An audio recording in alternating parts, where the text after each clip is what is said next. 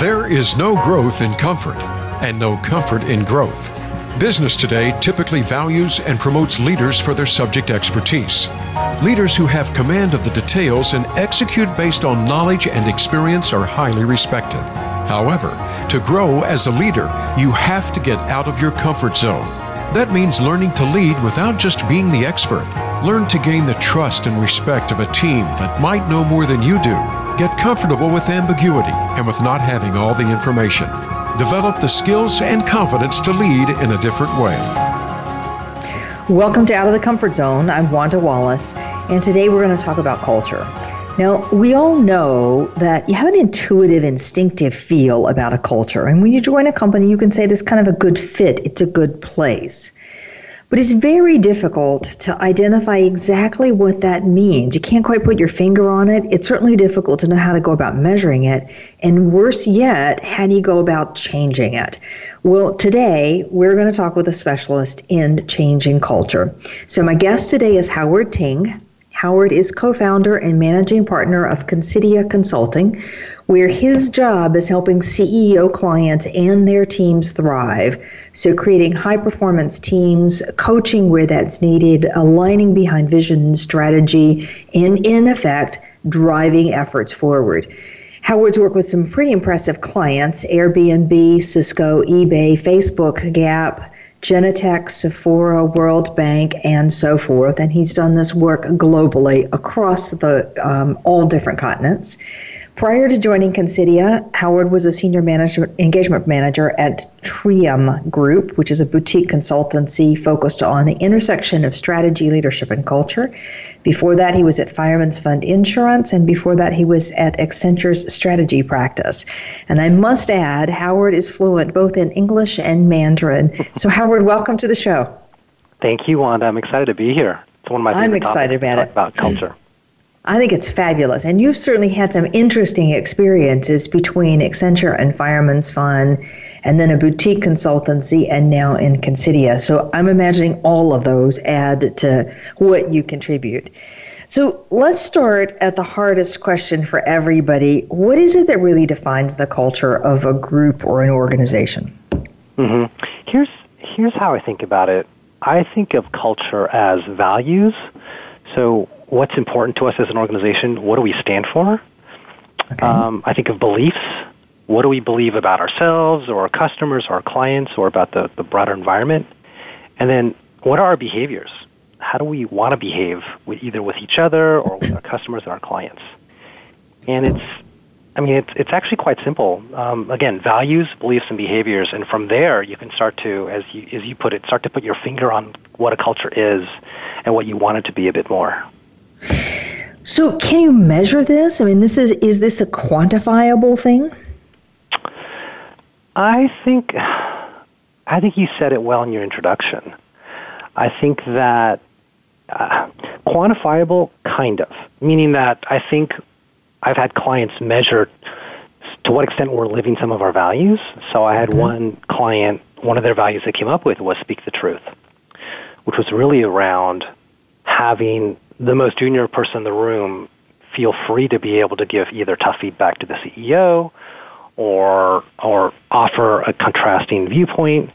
And you can either, just a simple survey, you can survey to what extent do we believe, are we living that value? To what extent are our senior leaders role modeling that value? So I think in that sense, presuming you actually have a defined culture in terms of values and certain behaviors that we want to demonstrate, I think you actually can measure it. So if I know what I want it to be, I can assess whether we're doing it or not. Okay, that makes sense to me. That's right. How do I figure out what it is we have? So you say it's the values, sort of what do we stand for, the beliefs about ourselves, about our clients, about our marketplace, about our customers, and the behaviors with each other, with our customers as well. Yeah. How do I get a sense of what it really is? I think there are a couple ways you can go about that, right? I think of it in two ways. One is, I think, talk to your staff. I mean, to talk with the leadership team and sort of reflect on, what do we think our culture is? If we use the simple framework of values and beliefs and behaviors, what would we say? What would our clients say about us? So I think there's this concept of a discovery process that you could use. But I often encourage my clients to think about, what do we want? What's our aspiration for our culture? And most importantly, what's the culture that's actually going to enable us to execute our strategy, right? Because I think we can't think and talk about culture in isolation. It has to be tied and linked to our strategy and what we're trying to accomplish.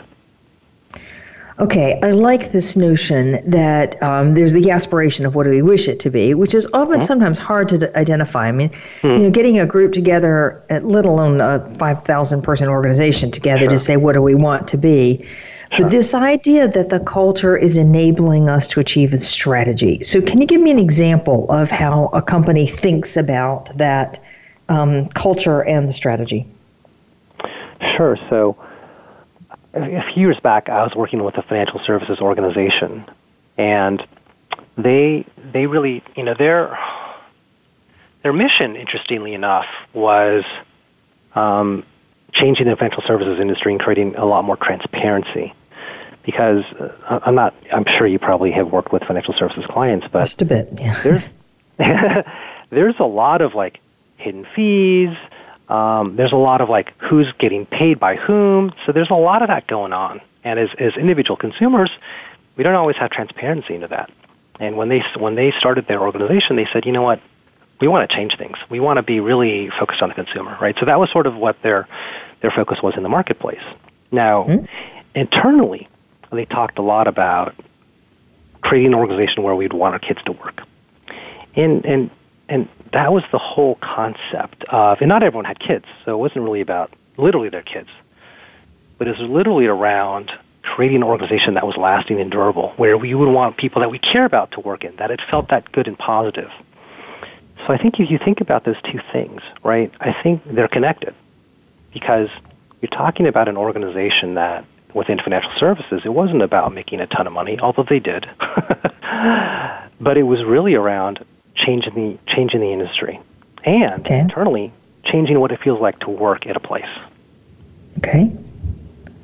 All right. So can you continue this example and tell us how they went about then creating the culture that allowed them to achieve that kind of transparency? Sure. So one of the things I often say and tell my clients is that culture is led from the top, and I still believe that. So the CEO really had this vision that culture could be a competitive advantage for their organization, which was pretty foreign at the time. You know, people think about product, people think about competition, think about pricing, what have you, right? But he was like thinking, you know, we could actually make culture a linchpin for this organization. And he went about, they, you know, in the early days of the organization, they went outside and defined their values. And that was the starting point. And the key isn't just to define values. I mean, you probably know this, but Enron, one of Enron's values was integrity. And we all know how that worked out, right? So it's not just about defining the values. That's the starting point. But if you're going to go through the trouble of defining values, then as the CEO and as the CEO's leaders or the direct reports to the CEO, you've got to make sure that you're role modeling it. I'm living this, and people can hold me accountable. And then going back to your question, how did they start to really embed that in the organization? It just became part of the fabric. So there was just a lot of investment in terms of bringing the values to life. So, you know, having all team, you know, the entire team sometimes globally get together and talk about, like, you know, how are we living these values? And also just starting to embed some of these values into processes like hiring, like promotion, onboarding. Because ultimately, what I see is culture lives and dies in day-to-day decisions. It doesn't live on a poster, you know, by the copy room. Right. It lives in the tough decisions. So, for example, if we're talking about one of our values, if one of their values actually also happened to be team before self. So, when we make promotions, do we promote the person who is a superstar and brings in a ton of revenue, but really puts himself before others and doesn't play well in the sandbox with others? That's when the value actually means something, or when it actually is just wallpaper. Okay.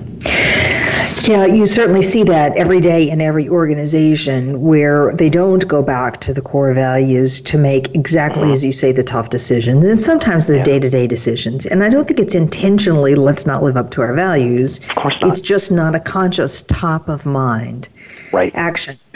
Okay, I want to come back on something. I want to be a little bit cynical here. Okay, go for it. I walk into lots of companies, and most companies have some value statement somewhere plastered on the entry, hallway, something. Sure. And there's a lovely book I call the Mission book, where you could read 100 different companies' mission, vision, and value statements, and you'd be hard-pressed to say which one was which page. Right. So if we look at values in most company, we have something around integrity of trust. We have something around team or collaboration. Sure. We have something around customer and client centricity. Blah, blah, blah. We have something around excellence. And then you can pick one from a list of 5. Yeah. I don't find them very inspiring because there's nothing unique about them. It feels like that's the minimum you better be doing if you're going to be in business. So how do you help a company understand what the values really truly are about, especially if that's part of what defines culture? Yeah, I think it's a great question. I mean, I think ultimately, so here's what I believe. I don't believe what matters is actually what the actual values are as much, because as you put it, it can come across as so generic. What I care more about and what I try to help my clients see is what matters more is what do they mean internally and externally to our customers and to our staff, and are we living them? I think that's the most important part, actually. Okay. I don't know if that answers your question or not. Yeah, that does, because I would agree with you. I mean, I hope every company has integrity in some form or another as part of their values. But they ask. We all know that they don't, right? They don't always live it, that's for sure, or at least not in every day and every decision. So how do you help companies understand how well they're living this value? Like collaboration, for example, an easy one to pick on. Right. I don't think it's that hard. Meaning that, if collaboration is one of the, you just ask them sometimes, like, so how are we collaborating? What's the quality of it? Is it actually producing the results that we want? So I think it's just really asking them. So I think some, just tactically, it's a combination of just interviews with people and or survey instruments to help them understand, how are we doing on this? Where do we need work? Okay. Well, and I'm sure you encounter a lot of engagement surveys, employee engagement, where we have some version of some of these values usually embedded in the engagement survey. Mm-hmm. And you'll come back with this interesting conundrum in that they'll say, I like my immediate manager and he or she does a good job on living the values and, being transparent to me or having integrity or whatever. But the senior leadership, I don't trust. Mm-hmm. So there's this disconnect often between the people I work with day to day and those people somewhere else that I don't see. What's your advice in those cases? I think it's complicated. I think I see that all the time too. And I think the reality is sometimes it can kind of be a wild goose chase, to be honest, right? Because you're trying to understand as a senior leader, like, so what does this mean? Why do they not trust me? So, but rather than just obviously throwing your hands up, I think that what I would suggest is first, see if you can try to understand that a bit more. So for your listeners out there who are senior leaders, that's first. Like, why is this? What's underneath this? Is it around integrity? Is it around valuing staff? Is it around just pure transparency and lack of communication? So I think trying to understand what is at the heart of that is going to actually give you a chance at actually fixing that or remedying it. Right. One of my colleagues has the belief that this lack of trust for senior management is because they don't actually know senior managers. They don't have any day-to-day interaction with them there, and so there's no personal connection, if you will, and therefore it's hard to get trust. It could also be transparency and communication and a whole host of other things as well. Sure. All right. Since we're on the topic, if you don't mind, I find trust to be such an important and volatile and also, like culture, kind of misunderstood topic. Yes. So I'm just going to offer a simple framework because I know that there's so many floating around for trust. But the framework that I've used that I found to be most simple and easy is I think about trust as three things. Competency. So do you have the skills or abilities to do your job effectively? Reliability. So if I say I'm going to deliver that result or if I'm going to deliver that document by a certain date and time, do I follow through? Am I a person of my word? And last is motive. Do I feel like you're acting in the best interest of the organization or the team, or do I feel like you're just looking out for yourself?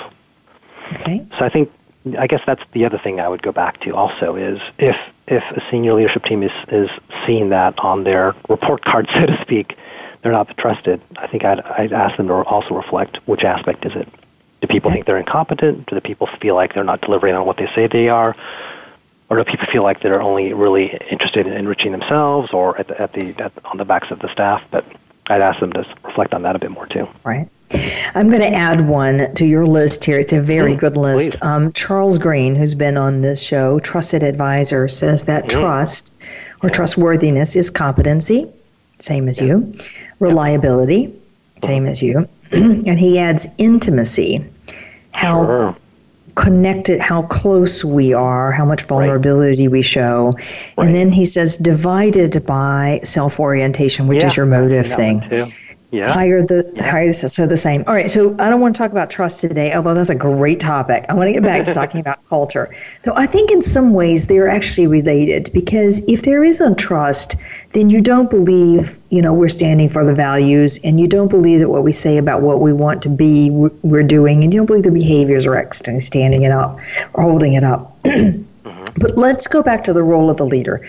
You said that the culture has to be led from the top.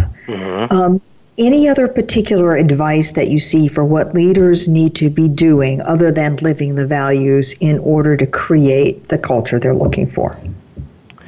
Yes, I think that's the first piece, which is to make sure that you're role modeling the values as a leader. But I'd say the biggest piece is what I found and believe is culture can either happen or you can, as a leader, you can actually intentionally manage it. And of course, I believe in the latter, that as leaders, you should be intentionally managing the culture. So I think that's the other piece, right? Is what am I doing in terms of actively managing, tracking, and building and nurturing the culture within my organization or within my team? So I think that's the other place to look and think about. Okay. So give me an example of what you mean by actively manage. What would somebody be doing to actively manage? So if, let's say for the sake of argument, collaboration, you've mentioned collaboration is one of our values. So am I encouraging collaboration? Am I holding people accountable if they're not collaborating? Do I give people feedback on their quality of collaboration, their level of collaboration? So are you actively, that's what I mean by actively managing it. Right, you're actually thinking, aside from your profit and loss and your goals and priorities, are you actually thinking about, how am I investing and spending time in nurturing culture? Does that answer your question? Yeah, it does answer your question. It reminds me of a client that wanted to create a feedback culture. It wasn't a popular one, and that it hadn't been popular to do feedback, and they really wanted to get a more feedback-centric culture. And I remember saying to the senior executives, great, we've done a whole host of things to announce this and show this and train this and enforce it with people and so on, but that means that you, every time you're meeting with your direct reports, have to be giving feedback. Yes, or asking for it. Yeah. Either one. Great. If you're not engaged in it, then those people don't believe it, and then they won't do it, and it's all gone from there. Okay. Right. All right. I want to talk for a minute about global organizations. And one of the phenomena is headquarters tends to have a culture. Yes. And the satellite offices, particularly the ones further from headquarters, tend to have a completely different culture. We can debate which one we like the best, but how do you help or people think about the subculture components? Right. Yeah. So I think that's very common. I would say I think it's healthy to a certain extent. Okay. Obviously, as we talk about global companies, you start to infuse national identity, ethnicity, and culture in there as part of this, culture with a capital C perhaps, underneath an organization culture. And therefore, because of that, you can't expect and likely don't really want to have a uniform culture across the organization, right? I think, it's sort of unrealistic to think about if we have a culture, it's going to feel different between the U.S. and China and Dubai, for example, right? And I think that's healthy. Now, what I would say is you want to avoid where those cultures clash or conflict. Okay. So, again, going back to the values and some of the behaviors and beliefs, I think you want to have a common kernel across the different offices, so that it's still recognizable. So, just as an example, I was in Paris last week, and for work, and working with a leading French retailer. Their global headquarters are in France, but we actually had a bunch of people together from all around the world, from North America, from China, from the Middle East, from all over Europe. And what was interesting is there was a common kernel in all of them. There was a certain level of passion for the business. There was a certain level of love of winning and competitiveness in a good way. So I think that's what you want to strive for, is you want to feel like when you're together from different offices, you feel like, I see the DNA. It's present. It's noticeable, and I can identify it. But you still want to have people feel like they can have their own stamp on it as well, especially locally. Okay. Now, I like what you said there, because it's not just the generic values like trust and collaboration. You gave values that, yes, are consistent with those, but have a much more of a DNA feel of the company. Things like a passion for the business and a love of winning. You get a more tangible feel of what that culture is like, rather than integrity and client centricity. Sure. And do you think that makes a difference? That's a good question. I don't think it does. Again, okay. I think what matters is, are these values truly generic and not reflective of who we really are and what we really look like on a day-to-day basis? Then I think you've got the wrong values. Okay. So if they happen to be quote-unquote generic ones like trust, integrity, and collaboration, but they are really lived, I think that's great, and I think that's fine. Okay. I think those terms have maybe gotten polluted over the years because we've seen so many failed companies and unethical companies use those too. Right. I think they're still great ones if the organizations are living them. But I think ultimately, if I think about passion and love of winning, those are very much a reflection of that organization CEO. And that's what he talks about and lives very much. Okay. Well, it strikes me that as I have been talking with you about this, I've focused on the values, the statement of the value. But you said there were two other components that I think makes those values come to life. And one is that's what our beliefs about ourselves and what are our behaviors with each other and with our clients. So those are going to take a generic statement and turn it into something very tangible that's lived for people. I'm going to ask you kind of a curveball question here, and it's a hypothesis of mine, so let me ask anyway. Sure. What's the power of storytelling in helping people understand the culture? Oh, it's huge. I think it's massive in terms of why do these matter? Why should we care about these? How did we come up with them? How do we want these to look in real life, internally or externally? I think it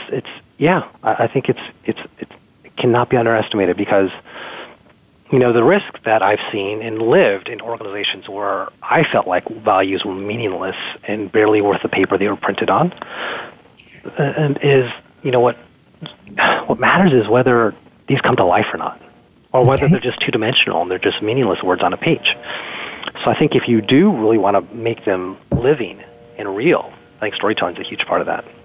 Okay. I remember working with a group. I just happened to be facilitating. I am not a specialist in changing culture, but facilitating a weekend where they were sort of verifying a value statement that had been produced by one of the consulting houses, and they didn't have that tangible feel to them. And so we got it down to some statements that everybody was rather happy with in terms of a value statement, not just a word. And then I said, fine, but until you can tell me a story about how you've done this, it's a no-go. So it's that sense of what's the mythology we tell, and are those consistent or inconsistent with what we just put on this paper? I think that's right. I agree with you. Yeah, I mean, can we point to some of these values and give concrete examples of how we're actually doing this? I think is a good litmus test. It's very important. All right, and that comes down to then the behaviors, because it's in the stories that you really get the behaviors that we do. All right. 2 minutes, Howard. Why does this culture thing matter? That's such a good question. I mean, what did Peter Drucker say? I mean, that culture eats strategy for breakfast. I mean, what's so interesting to me is after business school, I was a strategy consultant. And in my mid-20s, I had the naivete, possibly arrogance, to believe that I was ready to advise CEOs, which was, of course, a bit ridiculous. But the idea that there's an answer out there if we're smart enough is very seductive. Right. And what I found in contrast to that is what matters is whether you can execute or not. That strategy, it doesn't matter how good the strategy is. And culture is the key to executing the strategy. I think of culture as the air we breathe, the water we swim in. And you know, does the air we breathe make us sick? Is it poisonous? Or does the air we breathe actually energize us? Okay. So I think of culture ultimately as really enabling organizations to be successful, because it's all about the how, right? The strategy is about the what and the focus, and culture is really the how you can actually make that happen and make it work. Okay. I love that. I'm of the Mintzberg, not the Peter Drucker school, and Mintzberg always says that strategy is only ever understood in retrospect, never forward. So it's kind of a consistent view that, and often I look at companies within the same industry, and the strategy looks identical for one company to the next. The question is, how do you do it? And can you do it? And can you do it in a way that feels unique? Okay. And feels good to the people and actually works in the marketplace. Yeah. Where people want to stay and sustain and all that jazz. Okay, well, we're going to take a break. With me today is Howard Ting. Howard is co-founder and managing partner for Considia Consulting, where he works with C-level clients and their teams doing things like helping drive organizational performance, coaching, clarifying and aligning vision and strategy, and he's just seen making this culture thing a reality. And as Howard says, culture, in his view, is the values that we stand for, the beliefs we have about ourselves and our clients, and the behaviors we have towards each other and towards our clients. Now, we've been talking about what it is and how you quantify it and what the leader's role and how it varies around the world and why it matters. I'm going to come down and get to the, so what do you do to change it? And we'll be right back to talk about that.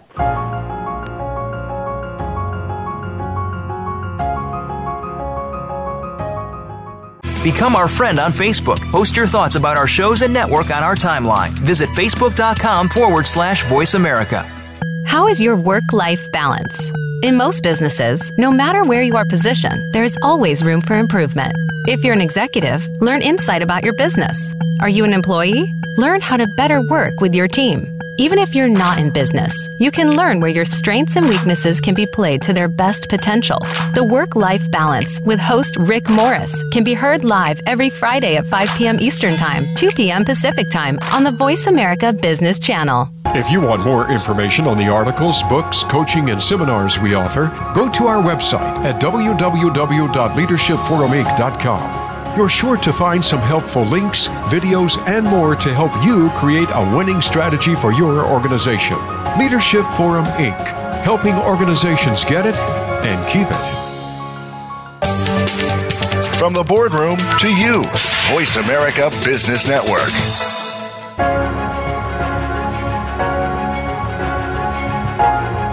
You are listening to Out of the Comfort Zone. To reach Dr. Wanda Wallace or her guest, call into the program at 1-866-472-5790. Again, that's 1-866-472-5790. You may also send an email to wanda.wallace@leadershipforuminc.com. Now, back to Out of the Comfort Zone. Welcome back. With me today is Howard Ting, and Howard is co-founder and managing partner of Considia Consulting, focusing on performance, aligning vision and strategy, and ultimately culture. And we've just been talking about the meaning of culture.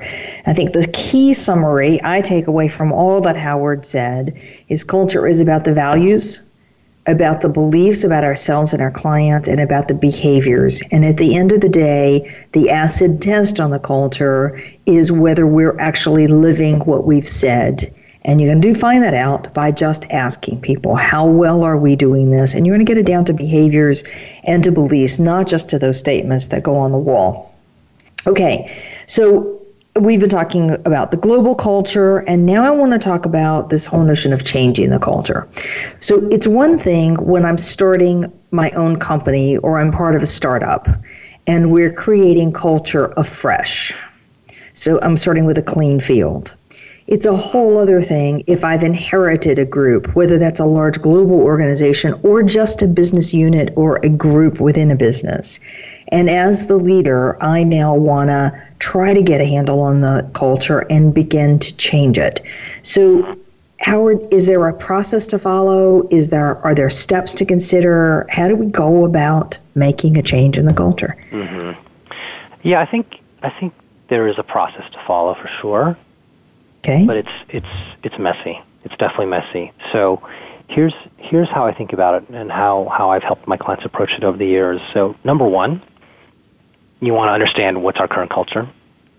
Number two, you then want to think about what's our desired culture, and think about, so, you know, what's the gap between those two, mm-hmm.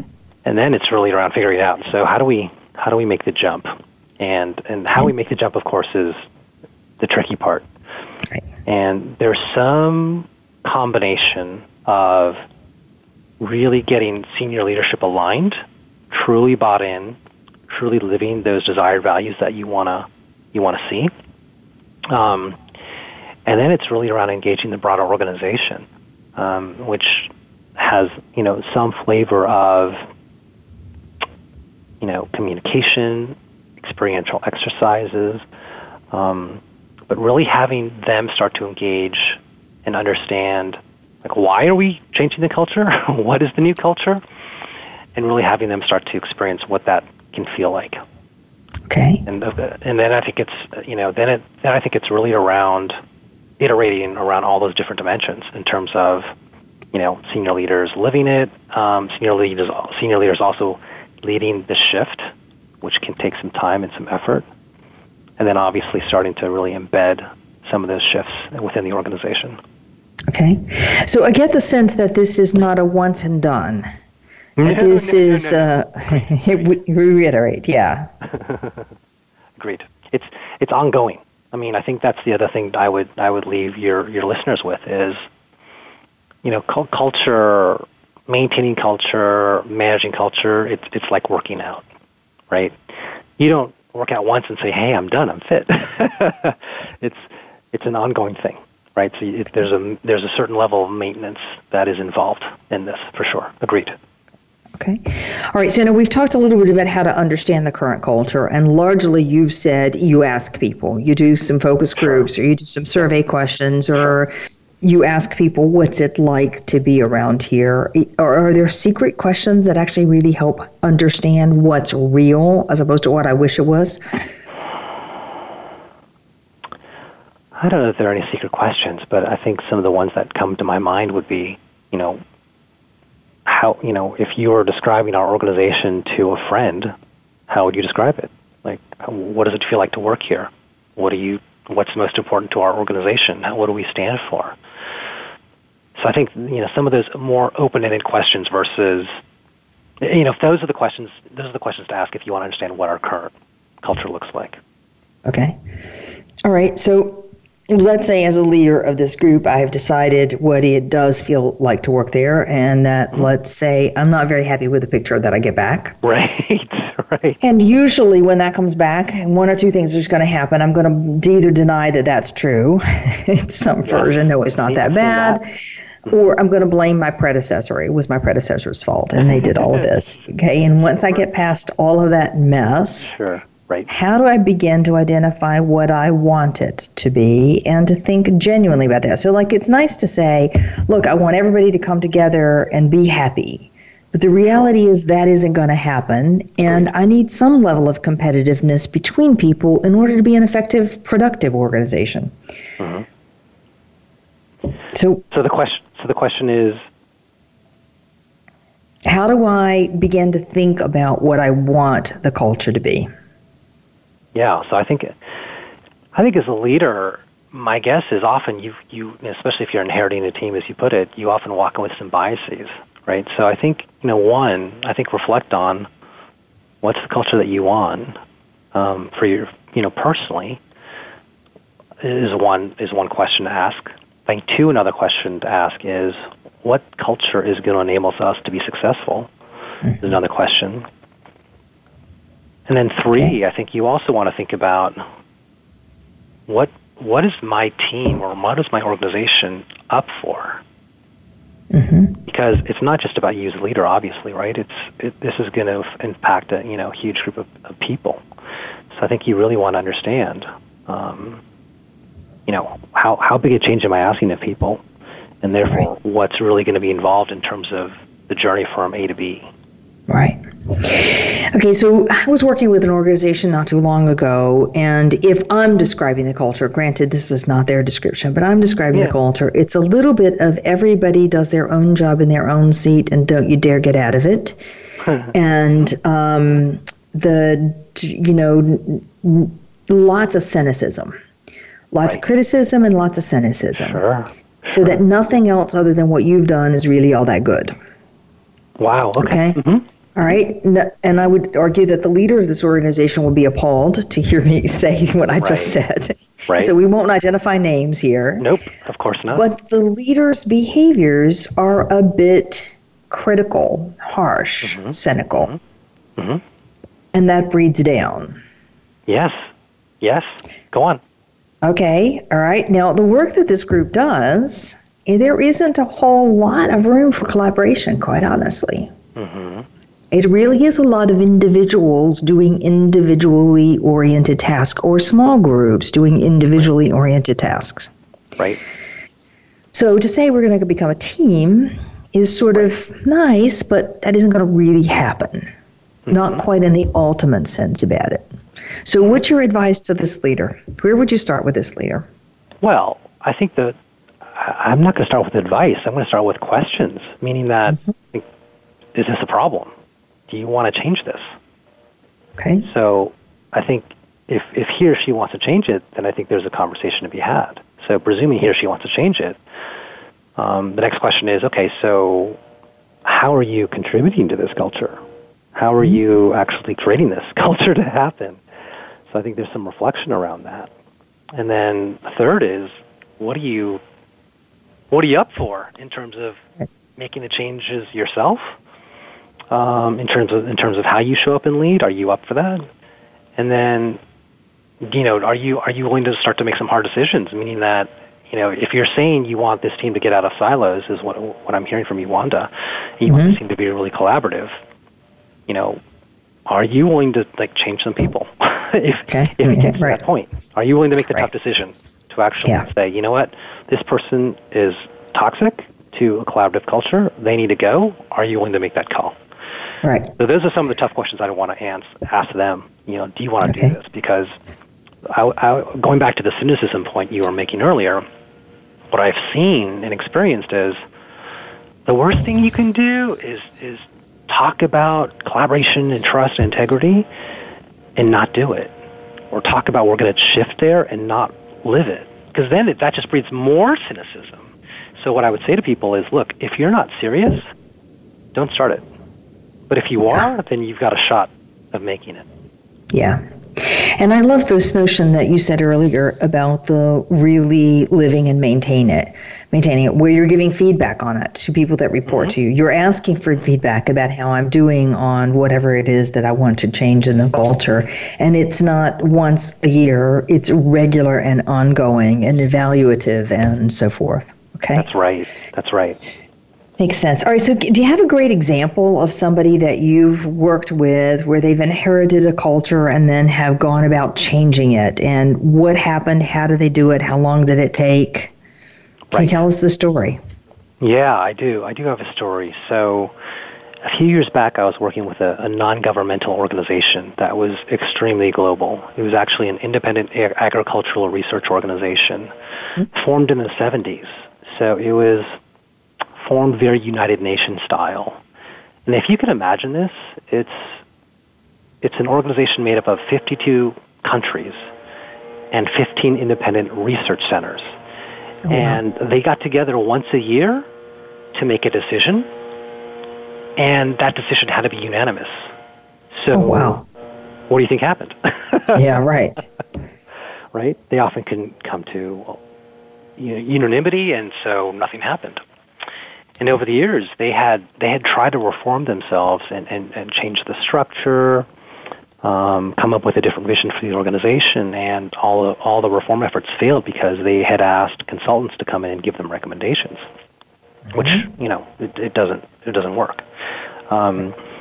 So there was a senior leader who was the chair of the organization, who said, "You know what, we have to change because we're just so inefficient in how we work together. We can't get stuff done, and it's painful for how we work together." So for her, first insight was, 1, okay, we've got to change. 2, this change has to be internally led. We cannot have people outside our organization come in and tell us what to do. It's not going to work. So what we ended up doing was our role was really as the consultants who help architect the process. So how they started, so the end goal actually was to come up with a new vision and strategy and organization structure for the organization. But we also realized the only way that we were going to get to that point where we had some sort of alignment across the 52 countries and the 15 independent centers was to change the culture along the way. So that's what we had to do. And to answer your question, how did we do that? There was just, number one, you got to start with, why do we have to change? Right? So that's number one. And why does it really matter? 2, we started by really working on mindsets, actually. So what do people believe? What do people assume? And we started we literally brought together, the senior leaders of all the different constituencies at face-to-face meetings on different continents. And we started to introduce them to foundational concepts like trust, like alignment, like mindset. And we started to shift their own mindsets around how they work together and what could be possible. And so that was the beginning. And it was really around starting with some of those foundational things to start to shift the culture. And then, the broader work was around the vision, the strategy, and the org structure. And it was really around setting up teams of their people to actually come up with the answer. So what we did, it was a combination of vision, strategy, and org structure work, but really with a culture change component that was the enabler to actually make all that stuff happen. Great.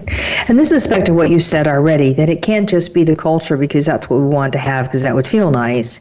It has to be that this is the culture that enables us to live our strategy, to do what we're trying to accomplish in the marketplace. Right.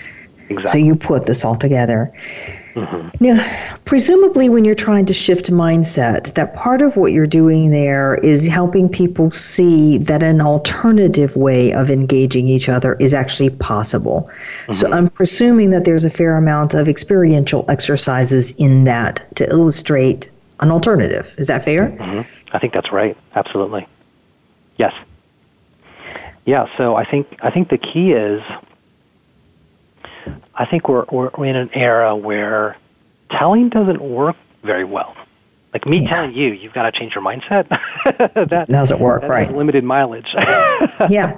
Call me in a couple of years. Let me know how that goes, okay? Now, me teeing up a question that says, what's your mindset and how might you need to shift it in service of what you want? That works.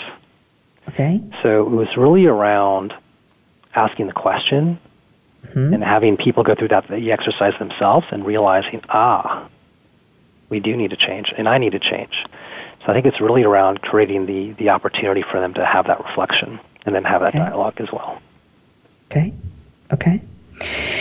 Yeah, because often that's what it is. And people aren't even aware of the mindset that they've necessarily adopted. I've been living in this pool for so long. It just seems like that's normal. Isn't every place the same? Okay? I think that's right. And I often talk to... We use a visual when we talk about mindsets. We use an iceberg sometimes, right? Mm-hmm. So the behaviors are on the surface; they're visible, but the bigger issue is around what's the mindset, right? And ultimately, it's the mindset that gives rise to the behaviors. So that's ultimately your leverage point for any sort of change you're trying to make as a leader or even as an individual, I would say. Okay. All right. So I'm interested now in the leader of this group, and what did the chair find that he or she had to change in him or herself in this process? I think she's an amazing leader. I think what she realized was she had to be patient. So I think one of your original questions was how long did this take? It took a couple of years. Okay. And I could say again, as a former strategy consultant, was the vision and strategy in org structure earth-shattering? Not at all. Not at all. Okay. But it wasn't about that. It wasn't about the most innovative answer. It was about an answer that people could get behind, right? So going back to your question here about the leader, I think what she realized was she had to be patient. She had to be willing to take the shots because the reality was everyone had something to lose. And, of course, the contract was also true. Everyone had something to gain. Mm-hmm. But she realized pretty early on in the change effort that she's getting shots from everybody, which in some ways I saw is good. She may not see it that way because she was the one, of course, getting all the criticism from people. Okay. But what we found is, that was a sign that, people were engaging. So she ultimately really had to just play a role where she wasn't directing as much, but really listening. I mean, really, really listening, which she's very good at. And then really starting to think about, okay, so how do we start to orchestrate some of that? How do I listen to the people's concerns from different points of views? And how do we start to infuse some of these discussions and dialogues into the change effort? And how do we start to incorporate some of these concerns as we think about what we're doing? Okay. So ultimately, I think she just had to be really, really patient and just really play more of a convening role. Okay.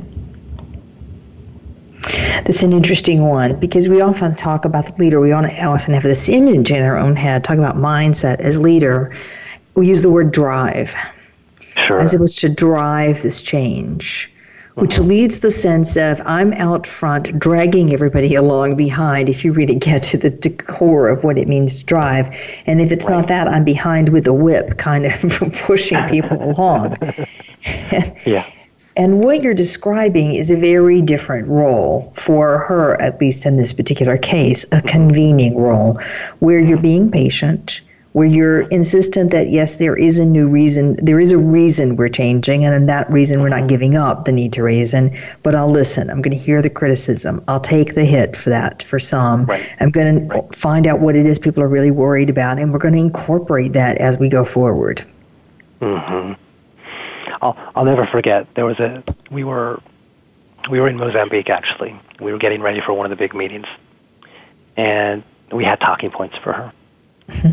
And she just looked at me and she said, Howard, I'm done with mea culpas. I'm tired of talking about what I'm doing wrong or how I need to change. She's just like, I'm over it. So I think privately, obviously, there were times her patience wore thin, of course. But yeah, I think I do very much think of change efforts as need to be driven by leaders. They need to lead. But I think to your point, that can look very, very different. And I think, I mean, I've seen the whole range of how a leader needs to show up in the middle of a change effort, in the middle of a culture change. Anything from, I mean, I really think of their role as being very adaptive and almost shapeshifter-like, but in a good way. Mm-hmm. Sometimes you're the diplomat. Sometimes you're the conductor. Sometimes you're the dictator. And sometimes you're the servant, possibly. Okay. And I think it's really around being aware of what role do I need to play at what point to get the organization where I want it to get to, and being willing to do that. It's not easy. Great. That's interesting, because I do find that many leaders see themselves as one of those four, or one of several other words. I'm either the diplomat, or I'm the servant, or I'm the dictator, or I'm a conductor, or I'm a convener, or I'm a whatever. Right. And your notion is yes, and all of them and more. And then the question is which one, where to move this thing forward, the way you think it needs to be forward. Now, how much of this is the leader needing to say, I want the culture to be X, and in effect, it will be regardless what it takes to get there? And how much of it is, I know our culture needs to change, and let me adapt a bit on what that looks like as I hear from people? I think it's somewhere in the middle, right? Okay. I think a leader has to have some sort of guardrails, right? So I think walking in and saying it's a blank sheet of paper is a bit dangerous. I also think that the opposite effect of here's what it's going to be, nod your heads, doesn't work, frankly. So I think there's somewhere in the middle around having some sense of I think we have to go in this direction. Right. But I think the power in a culture change effort, in any change effort that I've seen and been part of, is having it being people-led also, that where people feel like they have a hand in shaping it, what it actually looks like, what it actually feels like, and they feel like, yeah, I can see my work reflected in the values or the org structure or whatever it is. So I think this is where process actually can matter. And getting buy-in is so, so important whenever you're doing a change like this. So I think it's having some vision that might be a little fuzzy in a good way. Actually, it's directional, but then really giving the space to the people and the staff and the organization to actually play around with it and actually start to put their own stamp on it. I think that's going to be super, super important and can be very, very valuable. I think what you've just said is the most powerful thing of all from changing anything, whether it's the culture or the strategy or the processes or anything, is that when you dictate, people tend to resist. And if they don't resist, then they perform to the letter of the law, but not to the spirit of the law, which doesn't get us anywhere. Right. But finding that magic between I've just abdicated responsibility and you tell me what you want it to be and never mind, I have nothing to say about this. Right. And where I'm guiding, but people feel like it's theirs. They own it because they've shaped it. They've had a control in it without letting it be completely blank slate. And so many times when I work with lots of leaders around getting buy-in to them means everybody agree with me. Right. And it's I think it's an organic process. In organic, everybody has to have a piece in it. Otherwise, I don't own it. I think that's right. Very hard to do. For your leaders out there, I'd say to the extent that you've got the time and the space to create a process around whether it's strategy, culture, where you have the ability to give people a chance to weigh in and shape it themselves, I think you're going to get better results. Yeah. I often say to people when you're doing a change effort, again, whether it's culture or anything else, you can define the parameters, meaning the boundary conditions or the end state, but then give people flexibility on how they help you get to that end state or play within those boundaries. And I think that's what you're saying. That is very much so. Well, very nice synthesis. My words, not yours, though, in that one. All right, fine. Howard, fortunately or not, we're out of time. So with me today is Howard Ting.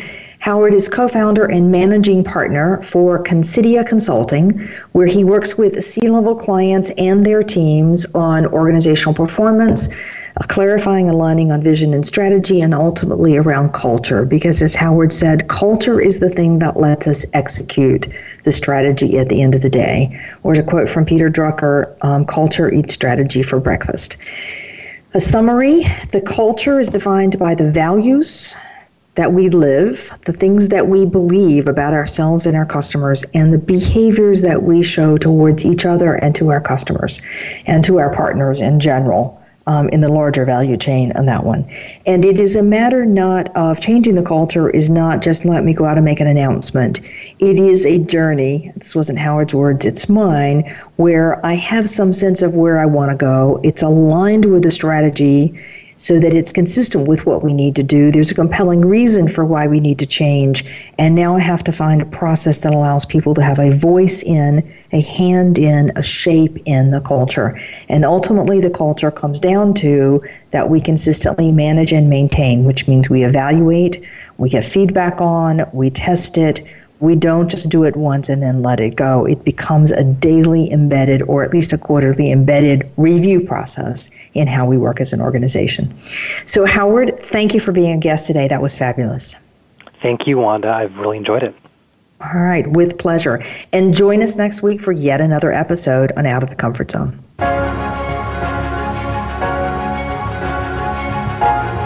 Thank you for joining us for Out of the Comfort Zone. Tune in again for another edition with Dr. Wanda Wallace next Friday at 11 a.m. Pacific Time and 2 p.m. Eastern Time on the Voice America Business Channel. Reach outside your comfort zone this week.